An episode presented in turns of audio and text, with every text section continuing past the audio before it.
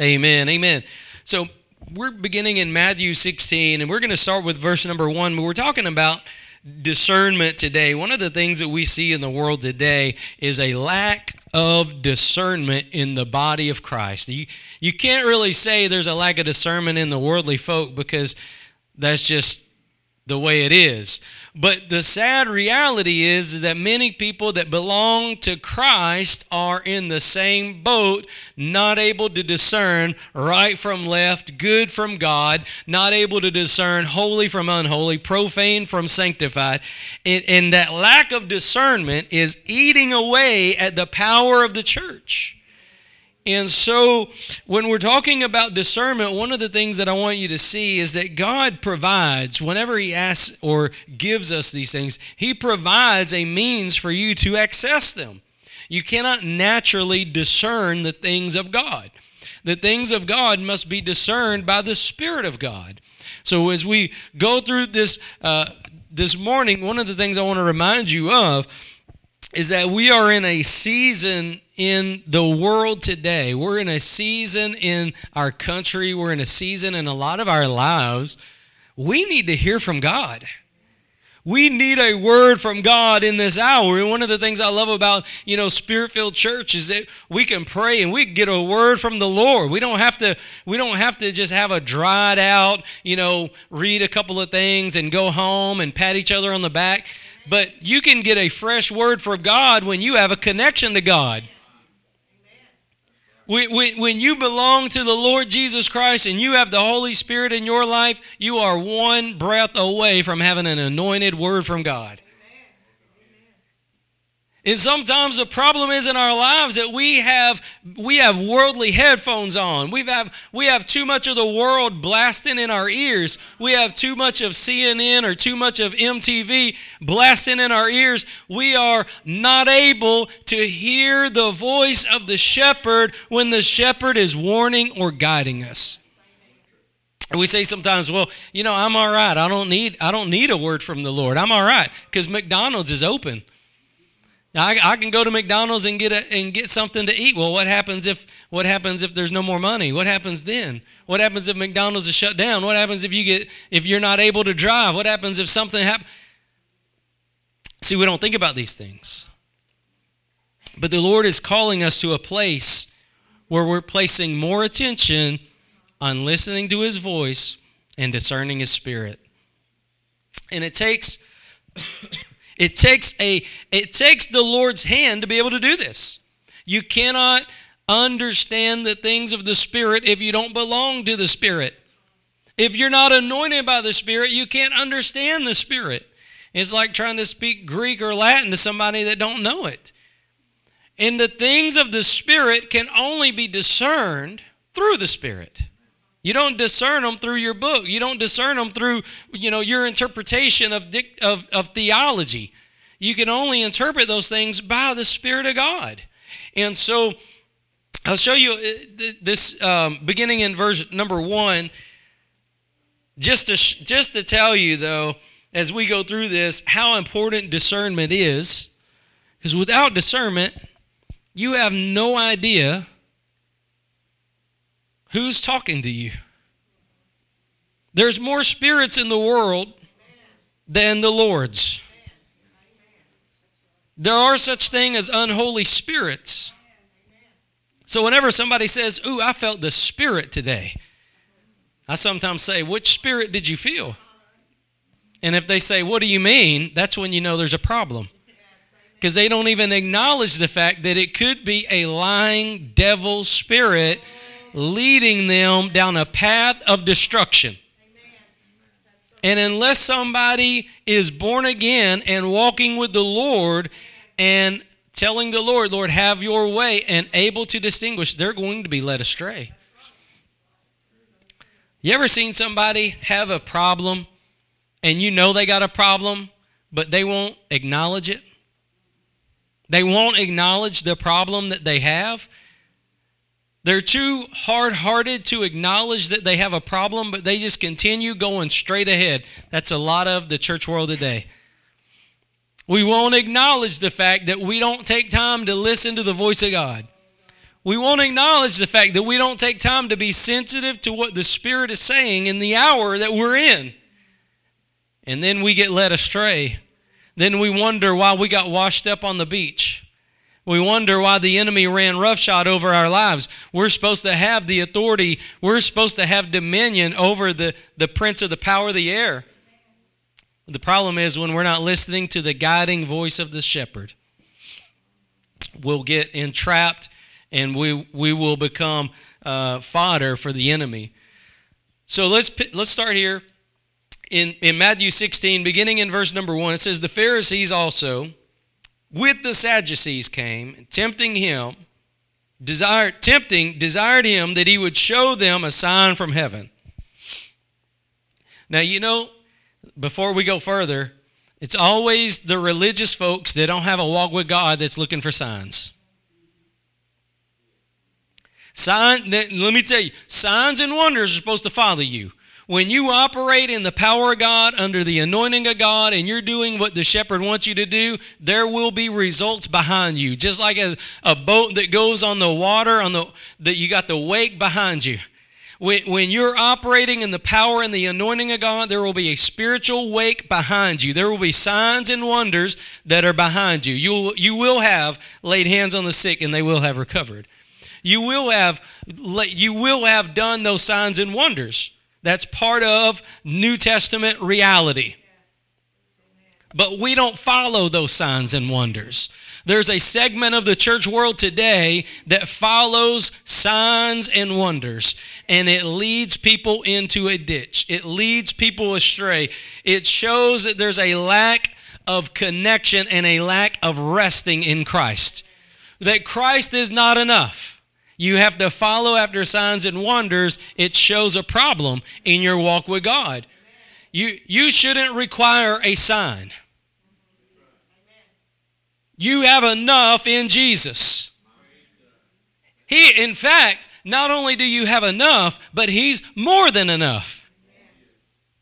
If Jesus isn't more than enough for you, please explain to us how Jesus is not enough. Because if your interpretation is, well, that's just something on paper, then you don't know the reality of the relationship of the living Savior in your heart. You don't know the reality of, of Christ in me is the hope of glory. You don't know the reality of the living Savior inside your soul. And that's what these Pharisees, they, they, they said, show us a sign. Show us a sign. And, and, and I just want to implore you before we begin in this message to remember that. It's a, when, when you need a sign, it's a sign. When you walk around saying, Well, I need a sign, that's a sign that you're not where you need to be. I need a sign. No, I need Jesus. I need the Holy Spirit.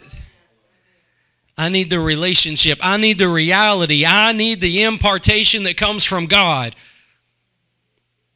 I don't need to see, you know, the the clock turn back an hour when I've got the Holy Spirit in me.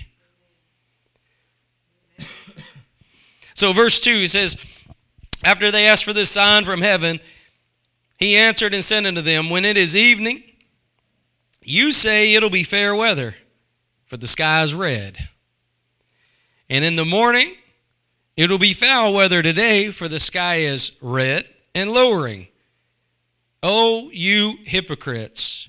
You can discern the face of the sky, but can you not discern the signs of the times?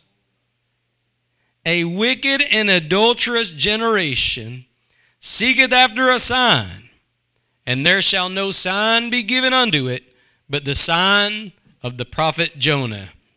And he left them and departed. Now, he didn't give them what they wanted, but he gave them what they needed. Sometimes you go, I didn't get what I wanted at church today, but you got what the Lord wanted you to get. And so Jesus here, he said, he, he, he gave them what they needed, not what they wanted. They wanted a sign, but they got a word of rebuke. He said, You can look at the sky and you can tell whether it's going to be good weather or bad weather. You know what? They didn't have the Weather Channel back then. They didn't have the KSLA app on their phone. They didn't have any of that stuff. You know what they had? They looked up at the sky and they interpreted the events. They could tell, they could tell, they could separate between what's going to happen and what had happened, and what might happen. They could just look at the color of the sky, which way the wind was blowing, and they could tell what was going to happen. Why?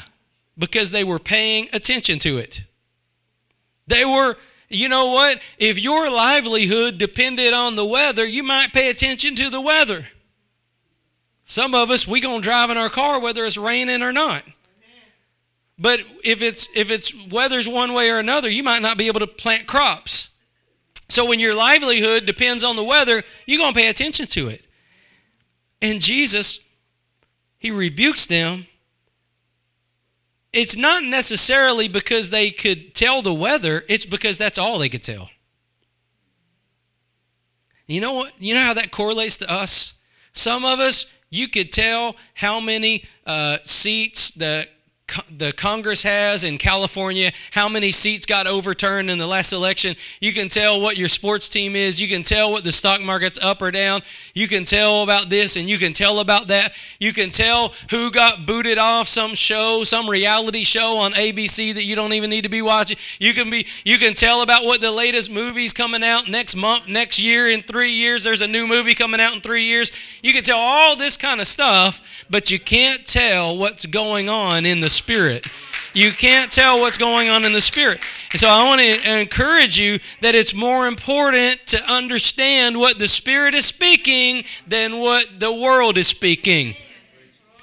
I don't know if you've heard it that way before, but it is more important for us to hear what Jesus is telling us than what the world is telling us and he was rebuking them because they could interpret what the sky was telling them. The sky is telling me it's going to be a good day. The sky is telling me it's going to be a bad day. But they couldn't interpret what Jesus was telling them. Every time Jesus talked to them, it was going in one ear and out the other. If you, have you ever talked to your kids before and, and you know they was bored and they wasn't getting it? How many of you know what that's like? If you've ever looked at a child's eyes and you're talking to them and their eyes glaze over, you know that they're not hearing you. You know they're not paying attention. You know you're wasting your breath. And that is exactly the way the Lord, He said, You want a sign? i I've been telling you all this stuff. We're all the way to Matthew 16. He's like, I've been telling you this stuff for all these chapters, all this time. I've been, he's already preached the Sermon on the Mount. He's already been rejected. He's already been, you know, they already tried to kill him. He's already spent all these words, and they still don't get it. And he said, The problem is you are listening to what the world is saying and not what the Spirit of the Lord is saying. And this goes into discernment because he said that you can discern these things but you can't discern the signs of the times. Now, there's two different ways, there's two different main things that I want you to get out of this message this morning. Number one, the importance of discernment. And number two, that there is, it is important to understand the time that we live in. These are two of the most critical things that we can do in this hour. The closer we get to the end of days, the, the more that the spirit of Antichrist is going to be at work. John the Apostle said that the spirit of Antichrist was already at work. He was already going out. He was already deceiving folks, even back then. How much more now?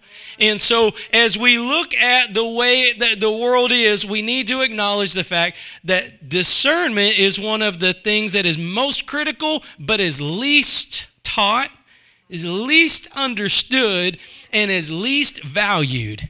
Most people want to know how they can get a new car. Most people want to know how they can get a spouse, how they can do this, how they can, you know, grow something, how they can build something. But one of the most important things we can get is to understand how to hear what the Lord is speaking. And it's not taught, it's caught by the Spirit.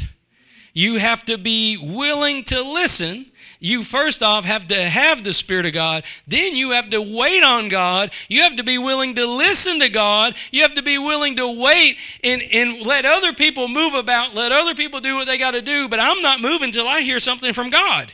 You have to be willing to be that firm on your wait. Some people can't.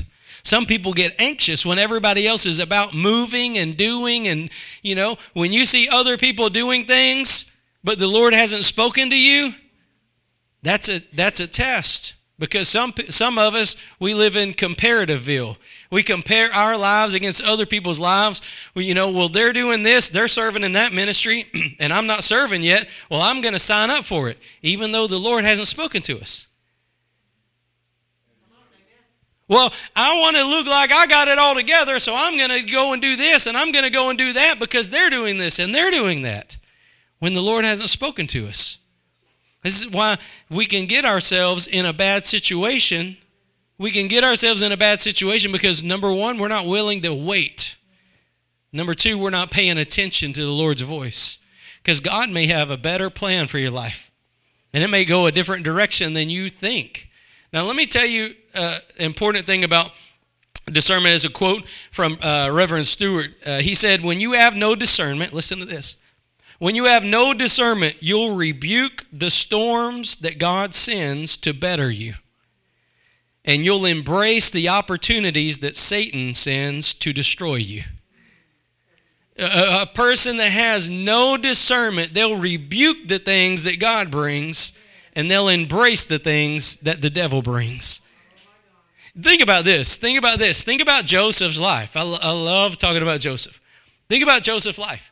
When, when Joseph was sold into slavery by his brothers, he could have rebuked that, but that was a storm that the Lord allowed so that he could save his family when the drought came. When he was being sold into slavery, he had no idea years down the road there was going to be a drought and his, oh, his whole family would have died if he wouldn't have been willing to follow the Lord, he would have rebuked the avenue of deliverance that God brought through his being sold into slavery. Most of us today don't have that close of a walk with God. We would be rebuking the whole way, the whole way to Egypt. We'd have been cussing our brothers and sisters. We would have been saying those low down, terrible, no good, da da da da da. I got to get my way out of here. I got to find a way out of this place. But Joseph knew that God was with him. Joseph's Joseph's heart was for God, and God used that storm, that trial, to bring deliverance for his whole family.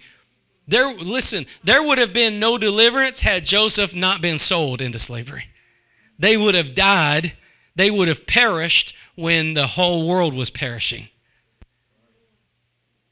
And yet, we in our own lives can't even stop and fathom that there may be situations in our life that are hard, but God may be using them to bring about a good result in our life because God works all things together for our good.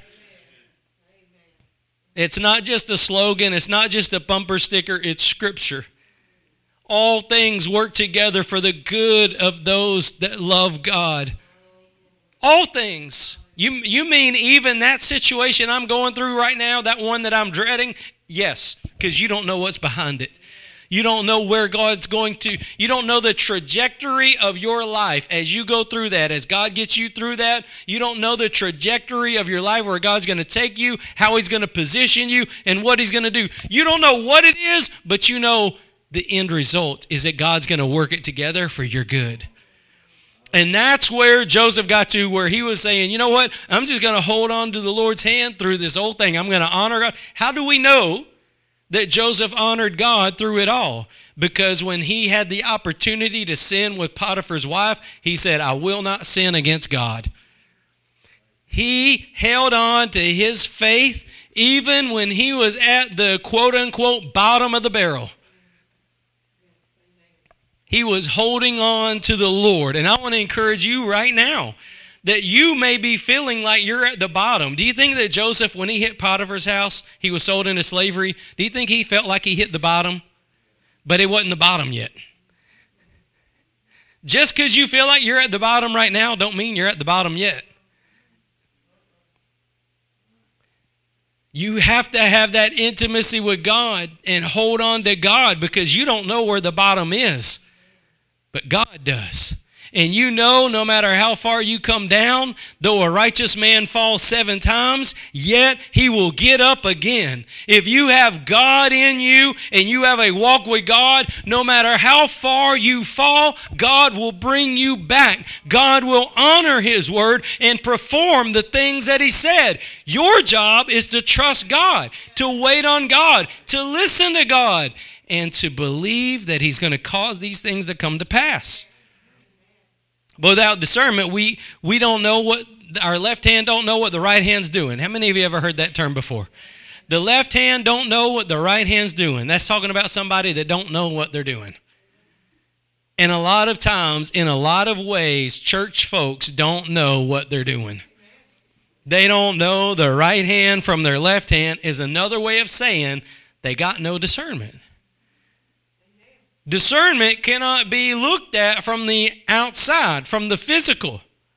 Because just as I told you with Joseph, when he got sold into slavery, if you look at that situation from the natural, you would say, well, man, Joseph must have sinned bad. He got sold into slavery.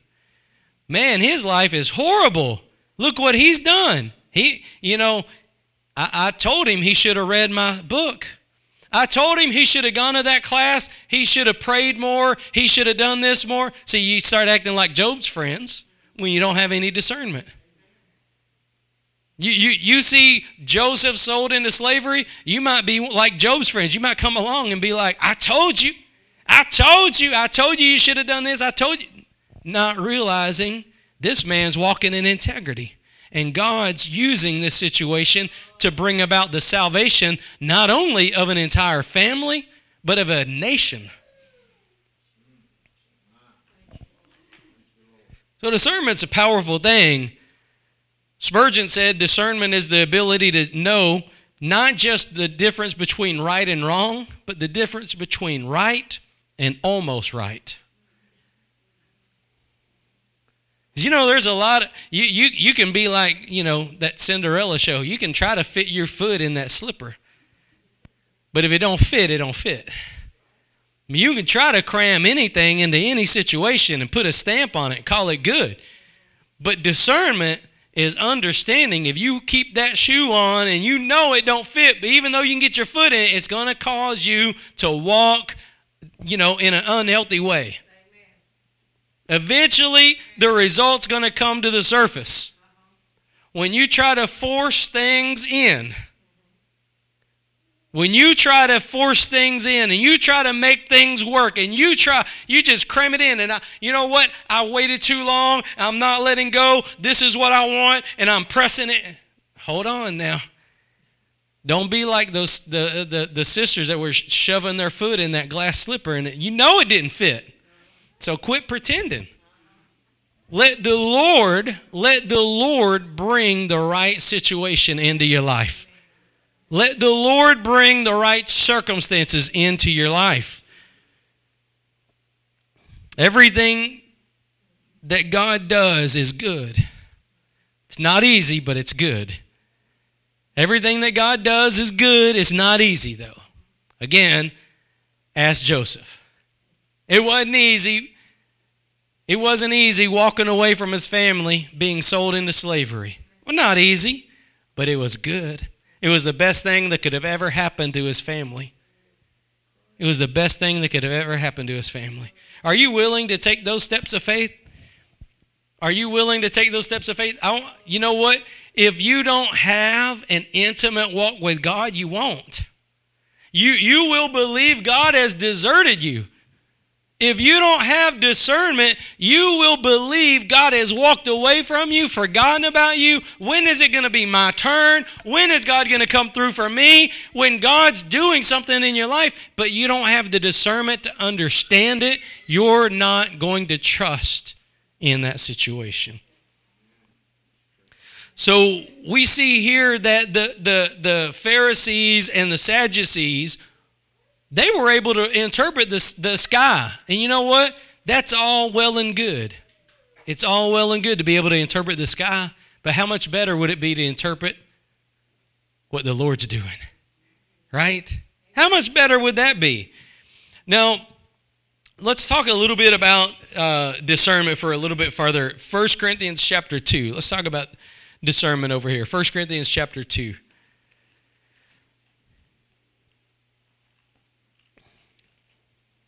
This discernment is one of the most important needs in the church today, but it only comes through intimacy with God.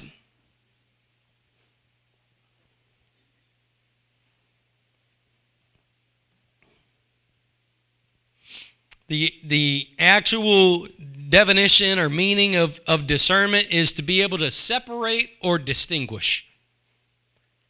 So when the enemy brings things into our life, if we don't have the ability to distinguish what's from God and what's not, we're going to allow things into our life that God doesn't want to be, to be there. One of the most important examples of this, if you look uh, later on in um, Joshua chapter 9, this is an encounter between Joshua and the Gibeonites. They were a people that were they were supposed to be wiped out by Israel. But when they saw Israel marching through Canaan land, they said, "You know what? Let's go act like we've come a long distance. Let's go put dirt on our face, empty out our bottles, act like we've been walking for days and days and days." And let's go up to them and tell them we come from a faraway place and we need help. And they did that. And Joshua signed a treaty, an agreement, a pact with them. He said, You're safe with us. And those were the very people God told them to wipe out. You see, without discernment, even though something comes to you and it looks like it's a good package, if you don't have the ability to distinguish what's from God and what's not from God, you will embrace the very thing the devil wants to destroy you with. And the Gibeonites were a thorn in Israel's side all their days. All their days. In fact, in one time in, in, in Israel's life, Saul, uh, King Saul, they began to persecute the Gibeonites, and God almost destroyed them because of it, because he honored not the word that Joshua had with them. You see, sometimes we can allow things into our life like Joshua did the Gibeonites, and they will plague us for the rest of our days. This is why it's so important to have discernment. This is why it's so important to hear the voice of the Lord. This is why it's so important to walk with God. If we don't, we will not be able to distinguish a Gibeonite from a true refugee, just like Joshua did. Oh, on the outside, they looked like they needed help, but they were deceiving the whole time. On the outside, you know, if you don't have that walk with God, if you don't have that intimacy with God, you will receive and embrace the devil's plan. And what's sad is a lot of times, and look, this isn't by education, this is by revelation. This don't come by. You can't educate somebody into discernment. It's not an educated thing. It's a gift of the Spirit.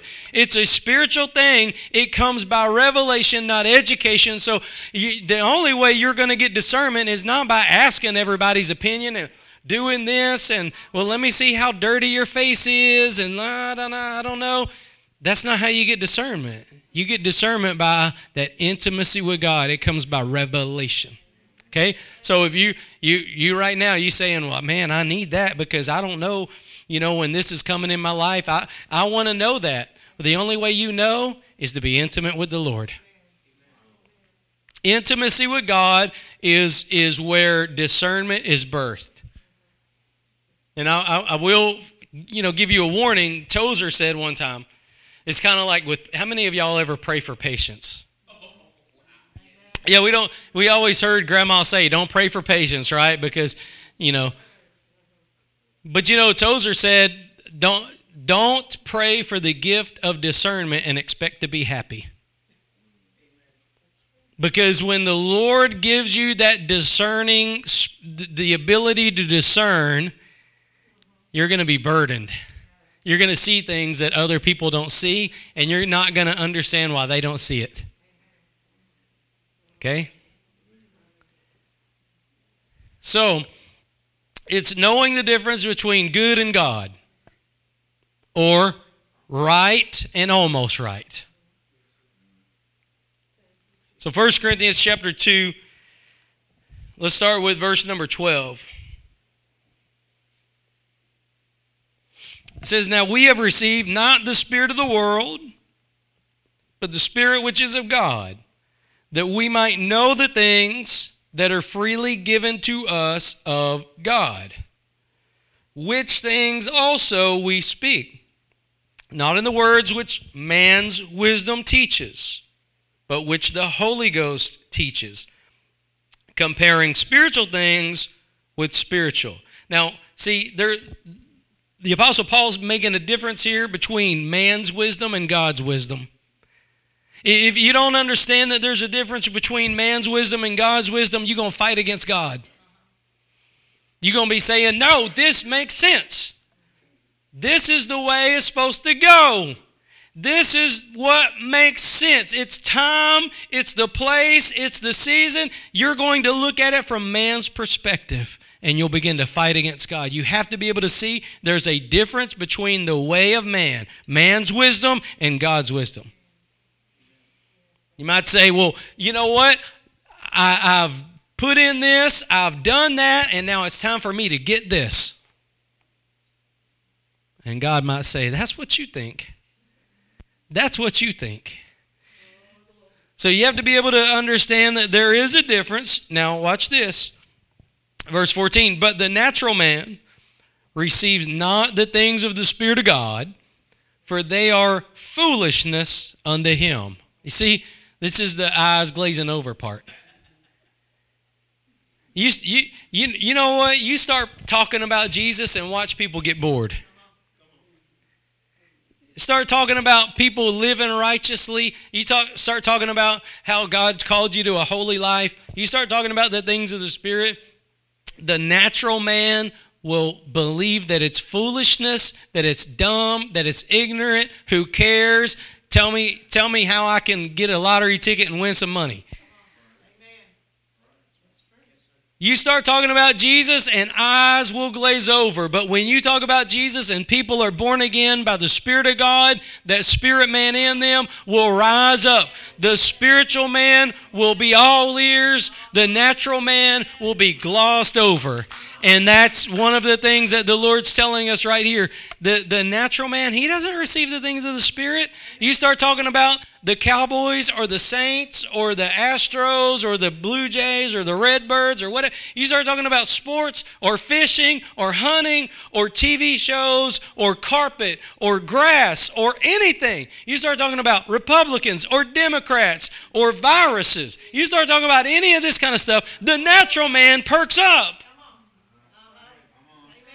But if you just simply start talking about Jesus, the spiritual man perks up and the natural man glazes over. It's like an old glazed donut. Just got that glossy thing right there. You, the more you talk about Jesus, the glazier it gets. Until we get into that spiritual coma. We don't want to hear anymore. We get glazed over.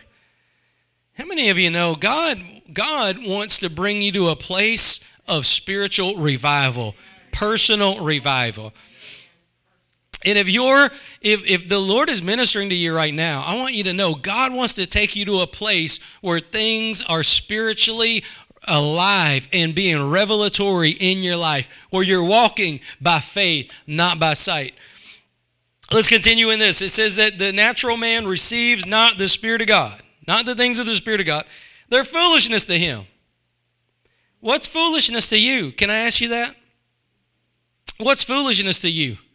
Is it foolish to go to church on Sunday? Is it foolish to read your Bible? Is it foolish to pray? Is it foolish to do this? To do what's foolish to you? Because I tell you what's foolish to me: spend time watching some TV show at night when I could be spending time with the Lord, spending time with the Lord's people in the Lord's house. What's foolish to you? Because it'll tell a lot about where we are with the Lord. What's foolish to us and what's foolish to God is sometimes different, that's sad. It says they're foolish to him, neither can he know them because they are spiritually discerned. He that is spiritual judges all things, yet himself did judge no man. For who has known the mind of the Lord, that he may instruct him? But we have the mind of Christ. Now stop right there. So he's saying, do you see the difference? Right? You got it. I talked about the glazed over. You see the difference, right? Between the spirit and the natural man. You see that, right? Sometimes we wonder why we get bored. It's because we're walking in the flesh. But understand, he's talking about lost and saved. He's talking about lost and saved. This is why the next verse makes it, it just takes it off the cliff. He's talking about lost and saved being like, you know, when I talk about the Lord, the lost get bored. Why? Because the natural man can't receive the things of the spirit. And when when when we when when we experience that, there's a problem. Look at this next verse, it'll show you. Chapter 3 verse 1. He said, "I, brethren, could not speak unto you as spiritual." Now hold up. We just saw the contrast between the spiritual and the natural. The natural is the one that's not born again, spiritual is the one that's born again. We get it. But then the Apostle Paul does what he does he throws a nuclear bomb on it. He says, Now, you understand the difference between the saved and the lost.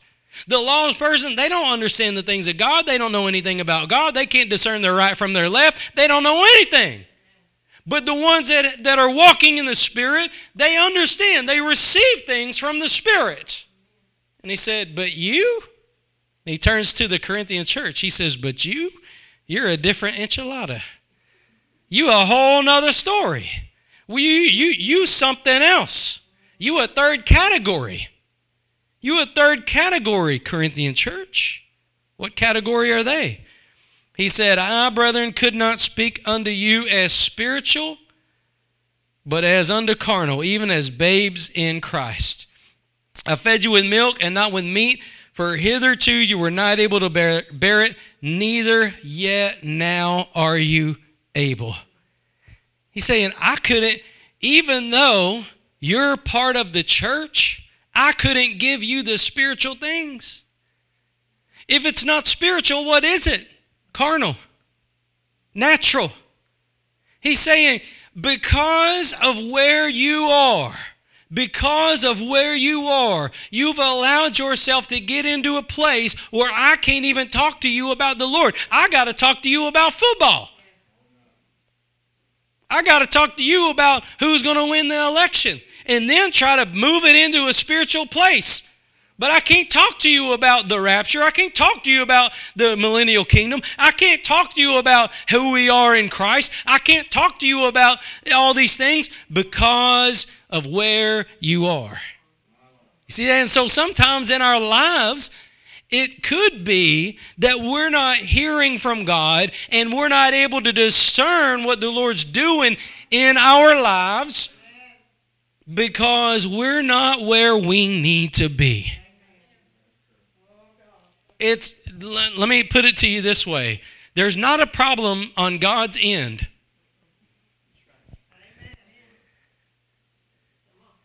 I'm to say, man, you know, I, I don't see the Lord. I don't see any prophets of the Lord today. It just must mean the Lord ain't working no more. No, the Lord's working. It just means He don't have anybody to work with.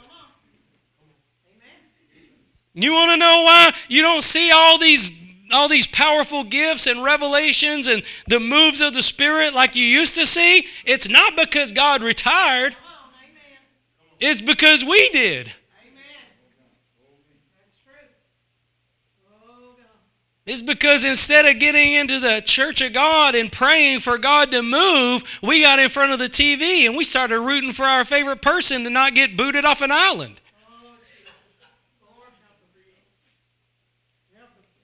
We put more emphasis on the things of the world and then we wonder why we don't see a move of God. How are you going to hold both of those? He said it's either natural or it's spiritual. And then he comes to the church and he said, But you, you know, you guys are a little bit different. How many of you know sometimes we, you know, the Lord's like, okay, it's either this or that, but you're that, uh, what they call that the uh, black sheep. That's what the Corinthian church was. They was the black sheep of the church. They just didn't fit in the category of natural versus spiritual. They was spiritual, but they wasn't firing on all cylinders.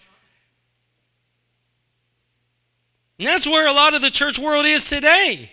We've got intimate with the things of the world, and then we wonder why we don't see a move of the Spirit anymore. And the reason why this is important is because we're coming up into a season in the church that we must get an ear and a heart for the Lord. We're coming up into a season in the world right now where you must be able to discern the Lord's voice and what the Lord is doing. Because the way things appear on the surface may not be the way things truly are in the spirit. You have to be able to be look past what you see with the natural eye. You have to be able to look past what you hear with the natural ear. And you have to look by the Spirit. And the only way you get that is by the Spirit of God in your life. Just because something makes sense naturally. Seen people get into situations, right? Well, you know, I always prayed for this, and now it's come into my life. It's not exactly the way I wanted it to be, but here it is. Well, you know what? Just because naturally it's there doesn't mean it's from God. It could be a Gibeonite plan from the devil. And unless you have revelation, unless your walk with God is at a place where you're getting revelation from God, you will receive the Gibeonite plan into your life. That's where a lot of the church world is today. We are allowing these things. Why, why is discernment so important? Yeah, well, let me, let me put it to you like this. You remember An- An- Ananias and Sapphira? Remember whenever they, they, they brought all their gifts into the church world, right?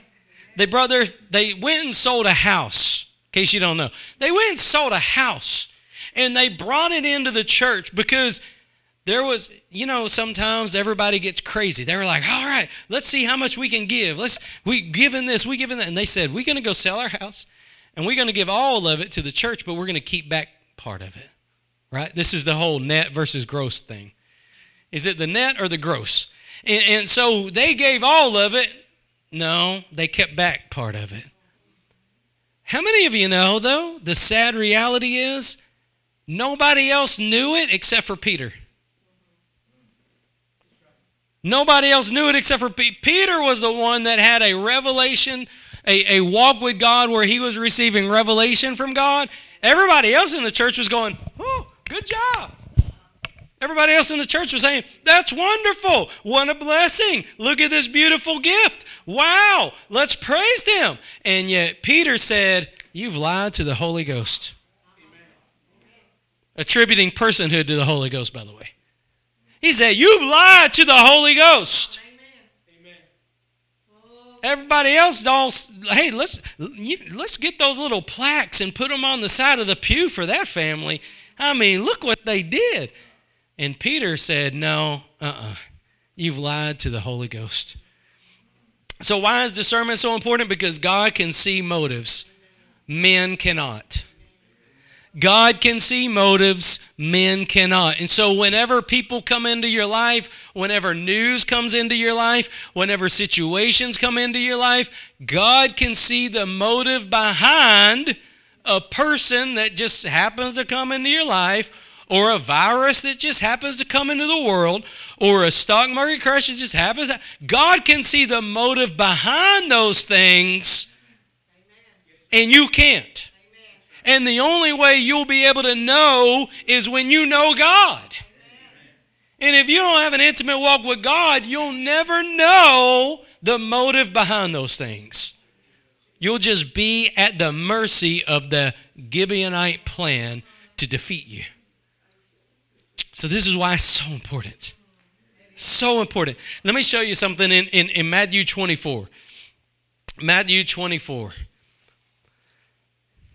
Discernment is a beautiful thing, but when we don't have it, it gets ugly quick.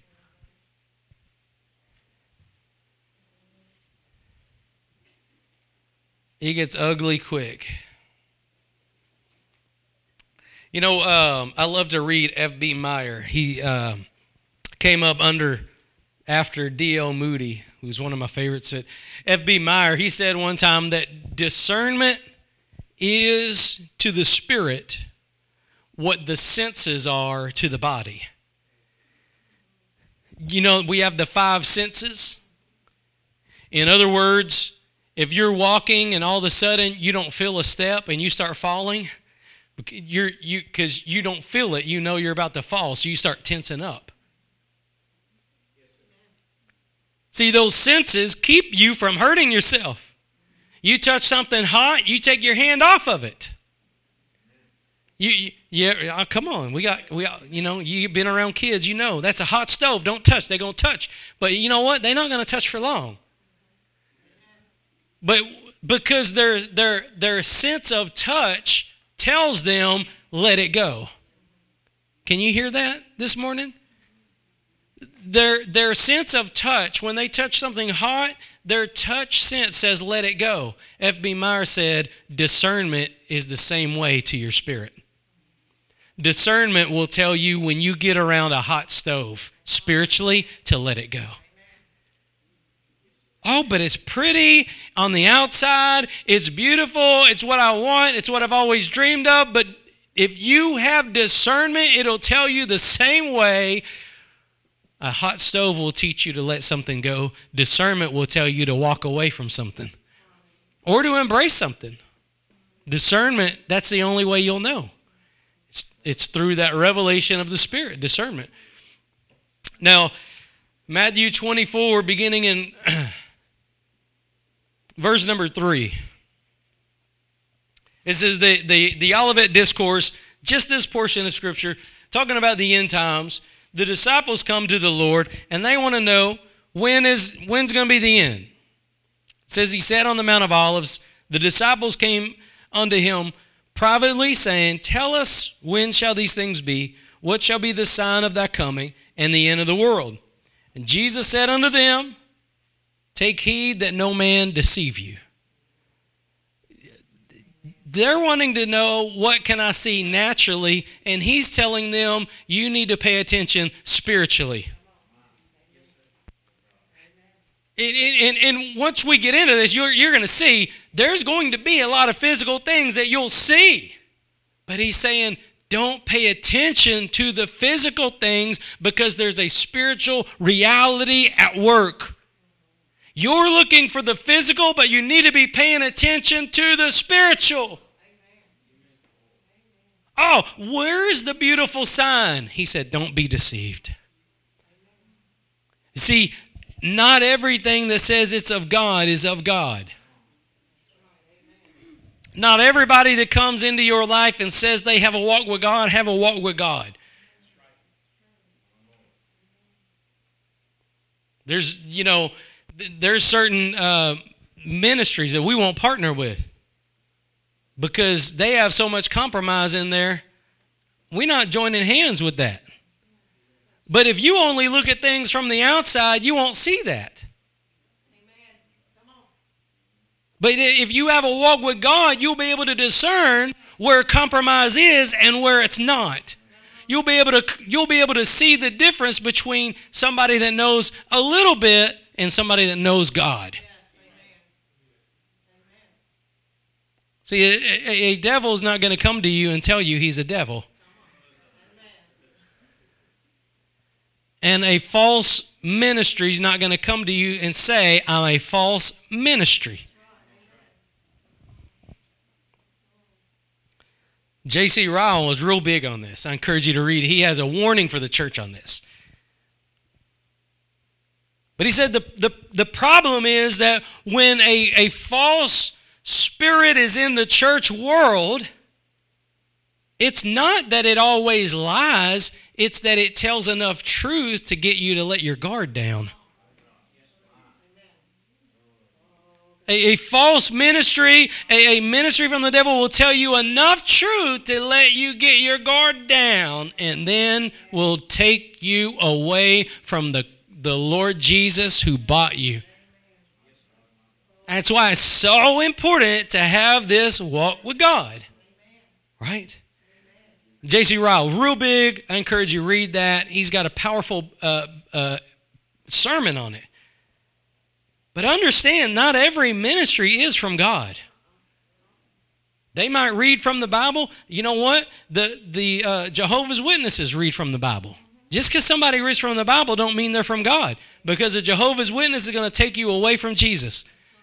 And if you don't know the difference between ministries that claim to know about God and know God, you're going to be led astray, just like people in those places are led astray. You go to a, a Mormon church, Church of Jesus Christ of Latter day Saints, they're going to read from the King James Bible. And they're not going to tell you about Planet Kolob until about your 10th year there. But once you get into it far enough, once they got their gripping, and this is why it's so important to have a revelationary walk with God, to have the Holy Spirit of God at work in your life so that you'll be able to know when someone has an ounce of error to stay away from the error. I've heard it described like this when you see a, a glass of water. You know, if somebody puts one drop of poison in it and fills up the rest of the glass with water, you still going to drink it? Because that's actually the most dangerous. Because if it's all poison, you would know not to drink it. But it's when it's intermingled. That's when it becomes dangerous, and that's when, if you don't have discernment, you will swallow what the devil's cooking. And so, understand, they want to know what's the sign of the end times. Jesus said, Don't be deceived. That's your sign.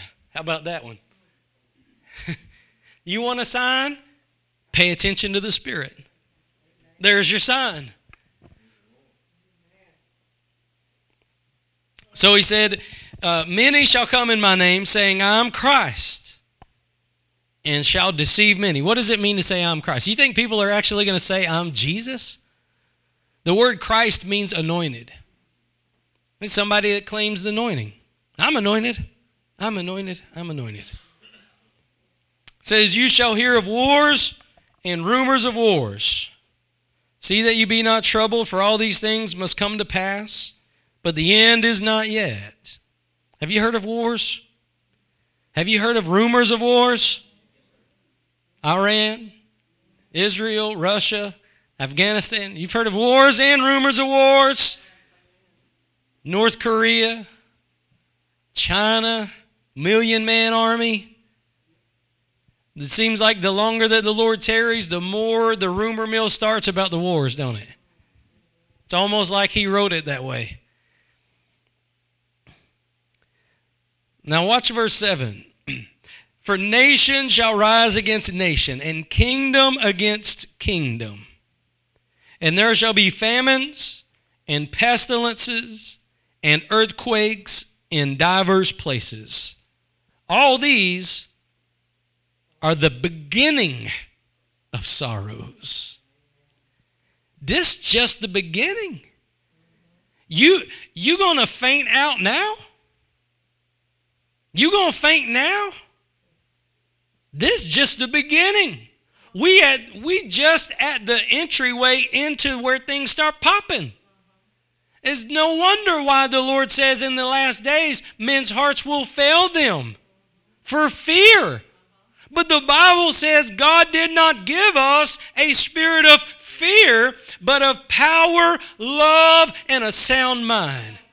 He said that perfect love cast out all fear. You go into the enemy's camp, guess what? God's bigger. You, you think the enemy's too big for the situation? Remember David. He looked at Goliath and he said, You defied the God of Israel. Now you coming down. David didn't care how big the giant was, he cared how big his God was.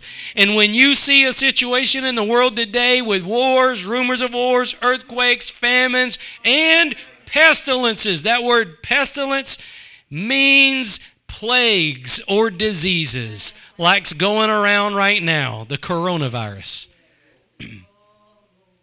it's just written in Scripture. He said these things are going to happen, and it's only the beginning. We're going to get weary now. We just started. This time, this is the time we're supposed to be revving the motor up. This is the time when a lot of folks are going, Woo, that's too much for me. This corona's going to take me out. Well, you know what? If it does, where's it going to take you? It's going to take you to heaven. Come on, it just means you're going, you're going home sooner. I was talking earlier minister. I said we, we was talking about the mansion in glory. Amen. We was talking about that mansion in glory. I said, I wonder which one of us that mansion's done. You know, you know, one of us is listening to this right now. Our mansion's just about done. Which one is it? Who's you know? Lord said, All right, we just about done with that one. Just finish up a little bit, get it all ready. All right, that one's ready. He said, If I go away, I'm going to prepare a place for you. Where I am, you can be also. Amen. Isn't that awesome? God's preparing a place for us, and then we're going to be out of here.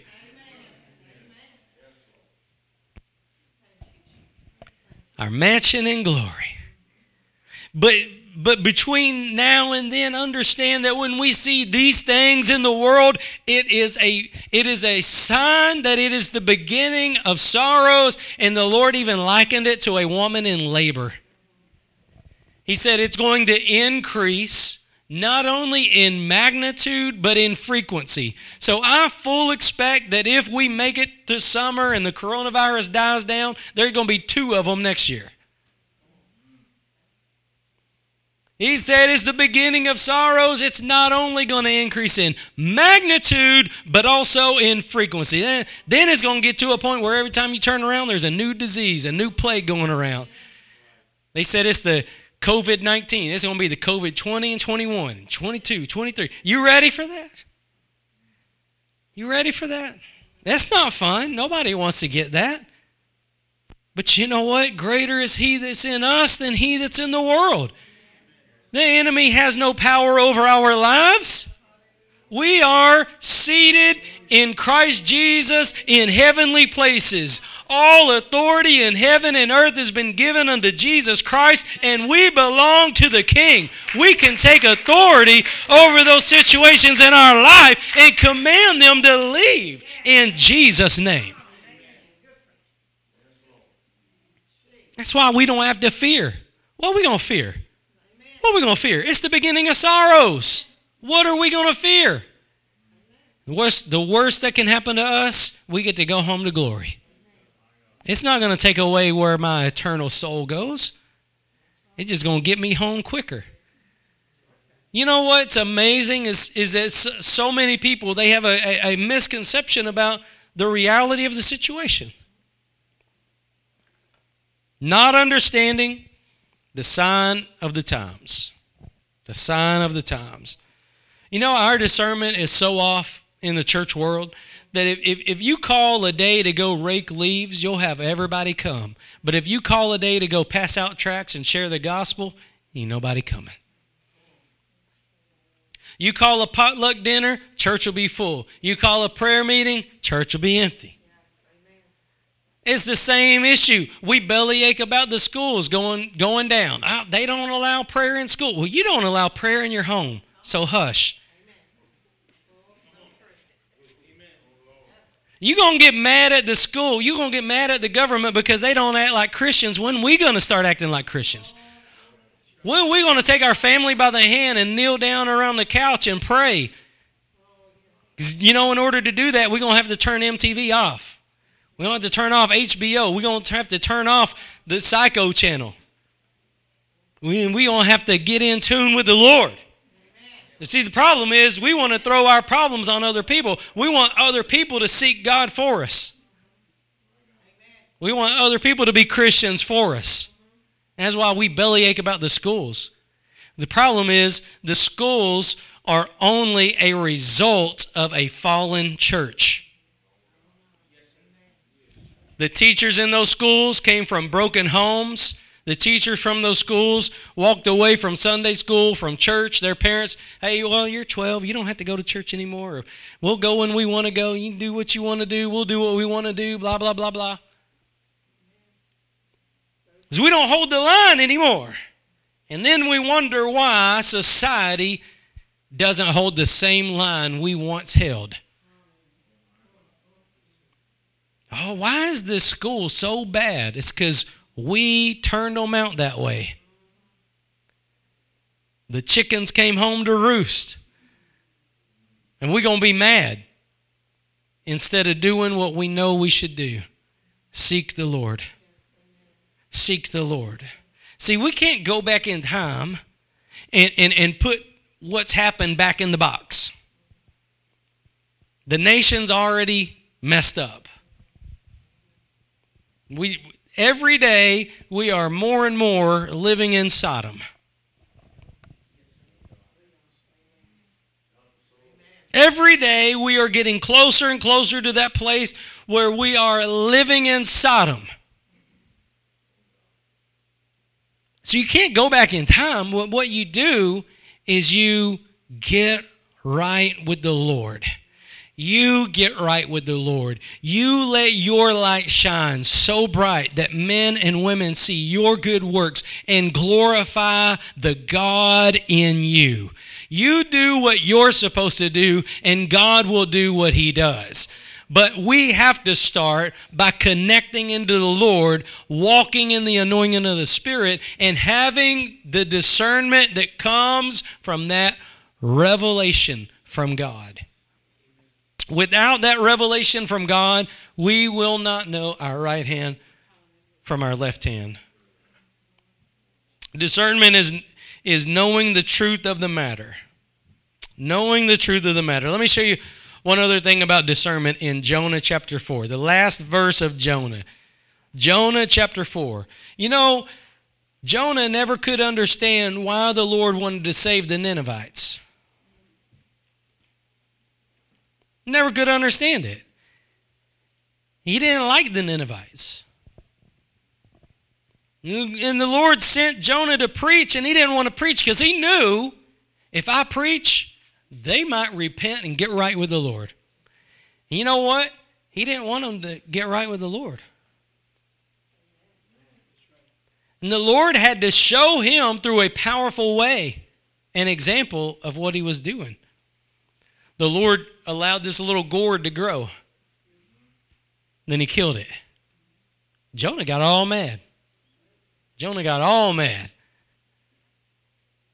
Watch this. In, in, in verse number 11, Jonah 4, verse 11. The Lord, the, the Lord said, He said, And should not I spare Nineveh, the great city wherein are more than six score thousand persons. Listen to this that cannot discern between their right hand and their left hand, and also much cattle. You know, the Lord the Lord cared that these people were so ignorant. They could not discern their right hand from their left hand. And God sent his man of God, he sent his prophet into this fallen people. He sent them into there so that these people could know their right hand from their left hand. You know what? If if you are in a place right now where you don't know your right hand from your left hand spiritually, understand God wants you to know. God's not just playing a game with you. He's look, let me say it like this.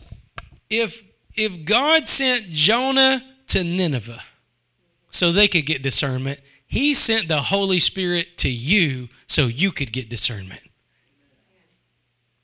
You didn't know your right from your left unless the Lord sent the Spirit into your life.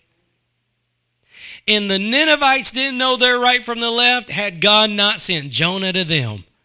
And the problem with the church world today is it would be like Nineveh not listening to Jonah. We in Pentecost. Pentecost did not arrive and leave, it arrived and stayed. And it is still here today. It's still the church age. It's still the day in the age of grace. The Holy Spirit, the same Holy Spirit that got poured out on that first Pentecost, still the, the same Holy Spirit that's in the world today. The problem is, we might have tuned out Jonah we might have tuned out the Holy Spirit. We might have got more plugged into what's going on in Nineveh than what the Lord wants us to know about what's going on. And the only way we're going to know our right from our left is to be intimate with the Lord. You can't be intimate with the Lord if you're not praying.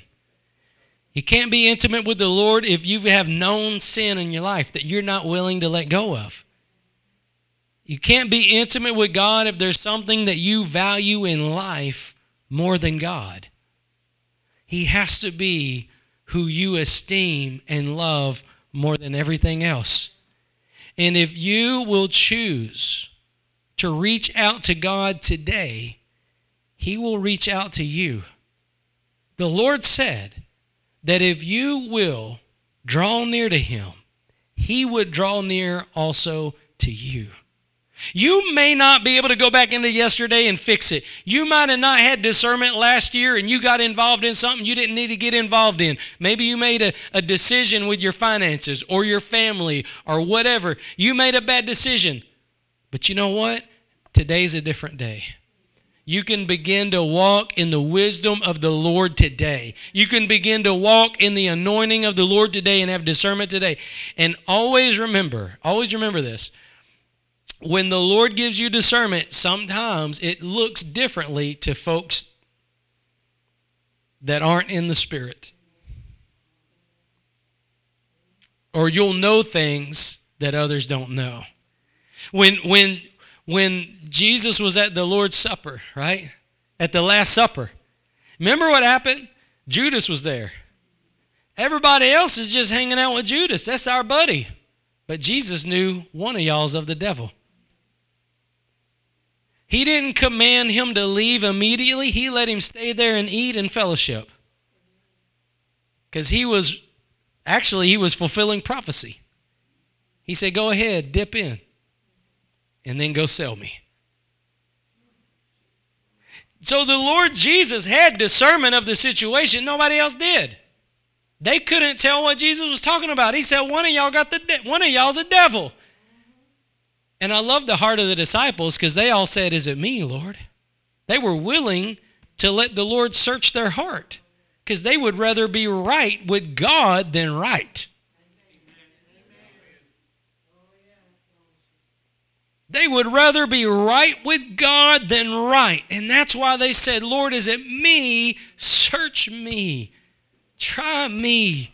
I would rather be wrong now so that I can be right with you. I would rather look foolish now so that I can look right in your eyes. But the Lord had that discernment, and He knew one of them was a devil, and He allowed Judas to stay there. Nobody else knew it but Jesus. So sometimes you might get in a situation like that. But without that discerning that comes from the Spirit of God, the ability to distinguish, the ability to separate, the ability to understand or know,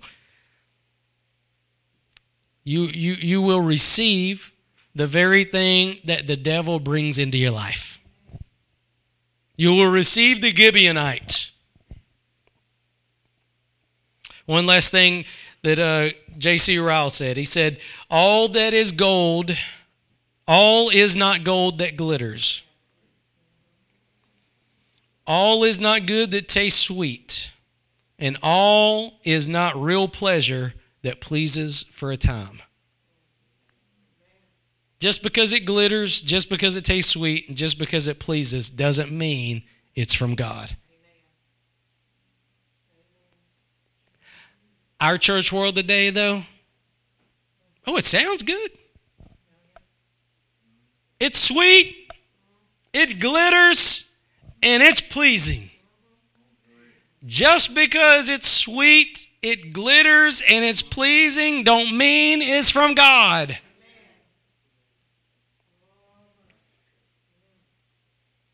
Well, how we going to know what's from God and what's not? Your, your number one plumb line is the Word of God. Then you have to have the Holy Ghost at work in your life, revealing what God has said. Revealing what God has said. Amen. Amen. Well, we we we are thankful that we live in this day, this age, this era, but I want you to know that this in this day and age, people's hearts are going to begin to fail them because they don't have discernment.